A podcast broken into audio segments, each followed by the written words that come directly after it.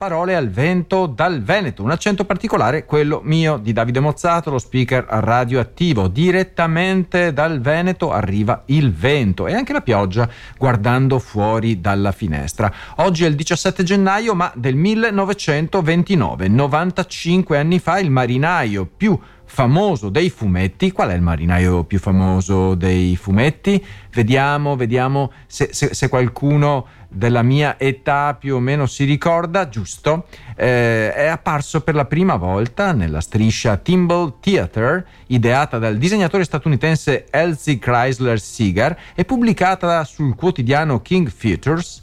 Braccio di ferro, è lui con la pipa di traverso, Popeye nella versione originale. E questo personaggio veramente buffo eh, fece subito breccia nei cuori di piccoli e grandi lettori, diventando negli anni uno dei personaggi immaginari più popolari di sempre. Guercio, dotato di due poderosi avambracci sproporzionati, poi c'ha il gomito eh, che sembra un'oliva, eh, eh, con questi due grossissimi avambracci tatuati entrambi con un'ancora, accompagnato dall'inseparabile Pipa, il nuovo eroe dei fumetti non ha una grande cultura, ma un cuore immenso e generoso. Ogni qualvolta c'è un amico in difficoltà, in special modo l'amata Olivia, magrissima e dalla voce stridula, fa appello alla sua forza fisica che si centuplica grazie a un energetico molto originale, cioè gli spinaci.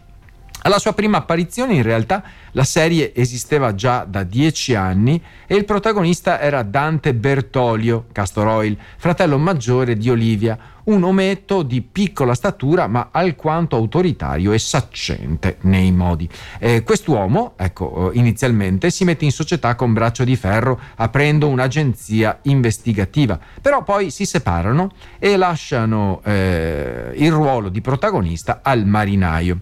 Eh, l'enorme successo portò la serie all'inizio degli anni 30 ad arricchirsi di nuovi personaggi, tra questi l'inseparabile amico Poldo Sbaffini, scroccone e ghiottissimo di hamburger. E poi il rivale Bluto, noto anche come Bruto, marinaio attaccabrighe dalla barba nera e, e ispida che insidia sempre Oliva. E, e poi il figlio adottivo Pisellino che riceve via posta in un pacco e il padre braccio di legno. Veramente spassoso, mi vengono in mente ancora le, le sue avventure e la domanda che ci si fa tutti, ma perché aspetta sempre di prenderle eh, prima di mangiare gli spinaci? Non potrebbe mangiarli prima? Eh, a me mh, mm, sono piaciute in maniera particolare le parole che il Presidente della Repubblica Sergio Mattarella eh, ha pronunciato durante il suo intervento all'inaugurazione dell'anno accademico a Vercelli. Ehm, prendo solamente spunto da alcuni virgolettati per fare eh, alcune riflessioni, magari anche estemporanee e, e poco rispettose, mm, cioè, non vorrei, ma potrebbero sembrare così. Eh, sono una speranza per l'Italia, eh, la generazione Z, secondo il nostro grande presidente. Eh, trasforma dunque la generazione Z in una sorta di faro di ottimismo in questo mondo, in questa realtà che si dimostra essere parecchio incerta e caotica, una speranza per l'Italia, come se i giovani, i giovani eh, della generazione Z, avessero la ricetta segreta per risolvere non solo gli enigmi matematici che si trovano magari ad affrontare all'università, ma anche quelli della nostra società così davvero radicata e così complessa. Poi ancora un virgolettato. Questo è un esperimento felice, dichiara, parlando dell'Università del Piemonte orientale, come di un laboratorio di idee innovative, come una sorta di locomotiva inno- di innovazione. Quasi come se la sua creazione, la creazione dell'Università del Piemonte orientale, fosse stata orchestrata da un gruppo di scienziati folli intenzionati a reinventare l'educazione superiore. Probabilmente è così perché ci sono dei metodi innovativi. Non sono disorientati, eh, eh, la generazione Z e chi la compone, non sono disorientati né estraniati dalla realtà. Questo è un giochino che fanno gli adulti perché abbassare l'altro fa diventare più grandi, sembra, sembra di essere più alti. Il problema eh, sottolinea la necessità di riconoscere la saggezza e la consapevolezza diversa rispetto alla nostra, delle generazioni precedenti, della generazione Z di fronte a una realtà che è davvero in velocissima evoluzione, se non addirittura di rivoluzione, come se la confusione fosse solo uno stereotipo da sfatare. Il, disori- il disorientamento continua a Mattarella, talvolta affiora eh, ed è anche responsabilità di noi adulti. Il Presidente ammette ciò che sappiamo tutti, eh? lanciando uno sguardo critico su come gli adulti abbiano contribuito a creare un mondo complicato per la vita giovanile. Eh? Un po' come se si ammettesse che fosse, forse e fosse, forse dovremmo fornire una mappa migliore per guidare i giovani attraverso le intricatissime strade, quasi un dedalo della vita. Il ruolo dell'università, un mondo diverso è possibile, affronta il nostro Presidente. È un invito dunque a credere che con impegno e visione possiamo costruire un futuro migliore. Il Presidente sta lanciando una sorta di call action invitando tutti a essere parte attiva nel plasmare il destino del paese. E intanto a proposito di eh, arcobaleno, rainbow appunto in inglese, eh, che è simbolo della speranza, eh, Bologna, Bologna e altre tre città faremo una sorta di, di percorso insieme, segnalato dalla stampa. Eh? Andremo a Bologna, poi eh, a Genova e per ultimo a Venezia, visto che siamo parole al vento dal Veneto, il capoluogo di Venezia. Bologna, intanto, eh, rivoluzioni cittadine. Il Golden Retriever affacciato al finestrino sembra essere l'unico scrive l'autore di questo pezzo, a non risentire delle nuove regole del codice della strada è Bologna. Non so se avete sentito, perché il limite di velocità a Bologna è stato fissato a 30 km all'ora. Sì, sì, 30 km all'ora. Guidare in città è diventato un po' come una, una sorta di processione con automobilisti che collaborano per mantenere la sacralità della velocità bovina, nonché la sacralità della vita, visto quanti incidenti si verificano in centro città, non solo a Bologna. Il sindaco Matteo Lepore e la sua giunta sembrano essersi ispirati ai centri urbani più moderni d'Europa, portando la lentezza sulle strade bolognesi. Però la realtà si scontra con l'idea romantica della lentezza, soprattutto per coloro che come Sergio Baldazzi hanno già guadagnato la medaglia del primo multato. Eh, andava troppo veloce rispetto ai 30 all'ora. La sua esperienza con il telelaser è stata come una corsa a ostacoli, con sanzioni pronte ad abbattersi non appena avesse superato il limite. Anche Fabio Cabassa, tassista della Cotabo, ha portato il suo taxi fuori e ha affrontato il primo giorno di regole dei 30 all'ora. La preoccupazione riguarda i ritardi in un servizio basato su tempi di percorrenza e le multe che potrebbero arrivare fino a 850 euro. La novità è stata definita da Cabassa, questo tassista, come praticamente un disastro, non è molto contento, che ne dite, con i cittadini che sembrano prendere alla lettera il limite anche nelle zone dove il limite sarebbe un pochettino più alto. La condivisione delle coordinate dei controlli su chat tra amici e colleghi è diventata pratica comune, uno sport. Ma il sindaco ha almeno un sostenitore, Sergio Rosu, un facchino che vede la regola dei 30 km all'ora come giusta, specialmente in prossimità di scuole e ospedali. Ma anche qui, tra i facchini, c'è chi pensa che mantenere i 30 all'ora significa distrarsi dal guidare, si prende sonno. Infine, Quattro ruote offre una regola mnemonica per adattarsi ai nuovi limiti. Lo spazio di frenata è il quadrato delle decine della velocità in chilometri all'ora. Quindi a 30 all'ora lo spazio di frenata è 9, un piccolo dettaglio da ricordare mentre gli automobilisti si abituano a questa nuova era di tranquillità automobilistica a Bologna 30 all'ora. Cari amici di RVS, siamo ancora a riflettere sulle rivoluzioni cittadine, ad esempio a Genova, eh, Genova ha deciso di rendere la metropolitana gratis 24 ore per i residenti, per i genovesi, trasformando la città in una sorta di parco giochi gratuito, gratuito per chi abita lì. Insomma, per la metropolitana, parco giochi è forse fuori luogo, ma non è finita qui perché ascensori e funicolari sono inclusi nel pacchetto. Beh, allora di divertimenti gratuiti, trasformando Genova in una sorta di eh, paradiso per i, i, i, residenti, un paradiso verticale. Ecco, il sindaco Marco Bucci ha annunciato la rivoluzione dicendo siamo l'unica città d'Italia con la metropolitana gratis. Non abbiamo il castello di Cenerentola, ma possiamo offrire una corsa in ascensore con vista panoramica.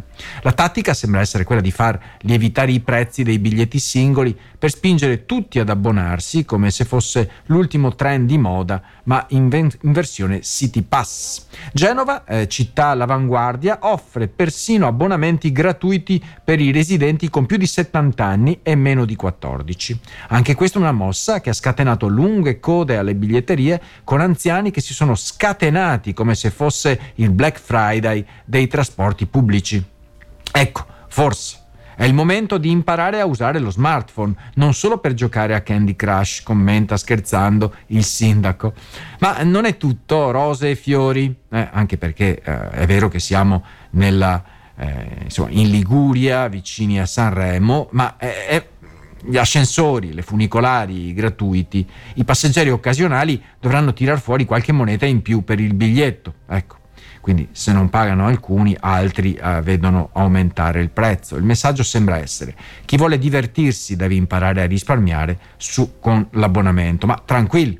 Se siete pronti a pagare potete godervi una vista spettacolare davvero mentre viaggiate tra il centro e l'aeroporto, un vero e proprio viaggio eh, meraviglioso, eh, certo a 10 euro a, al giorno. Insomma, Genova ha deciso di fare sul serio con il trasporto pubblico, per fortuna, eh, trasformandolo in un'esperienza a tutto tondo. Chissà se il prossimo passo sarà un corso intensivo di come fare il nodo alla cravatta durante il viaggio in ascensore. Questo me lo chiedo io che faccio fatica davvero a fare il nodo della cravatta, anche perché la cravatta non la, non la metto mai. Tra le rivoluzioni cittadine non poteva mancare anche la mia Venezia. Eh, Venezia non è mia, nel senso non la possiedo, ma ci sono nato e dunque eh, per questo parole al vento dal Veneto. Venezia è la città dell'arte, dell'arte sull'acqua. Eh, ha deciso di mettere un pedaggio anche alla sua famosa laguna, trasformandola in una sorta di attrazione a pagamento. Ci sono delle ragioni, eh? no, no, è, è, è, inutile stare lì a prendere in giro, ci sono delle ragioni. Dopo anni di attese e polemiche è scoccata l'ora della Venezia su prenotazione un sistema innovativo che combina il fascino dei canali con il divertente processo di prenotazione online. Divertente si fa per dire. Per soli 5 euro gli amanti delle gondole potranno prenotare il loro ingresso in laguna escludendo le isole. Un'operazione dal costo di 2,9 milioni di euro, tutto per preservare la città da diventare una semplice cartolina turistica, rischiando comunque allo stesso tempo di trasformarsi in un'enorme attrazione museale.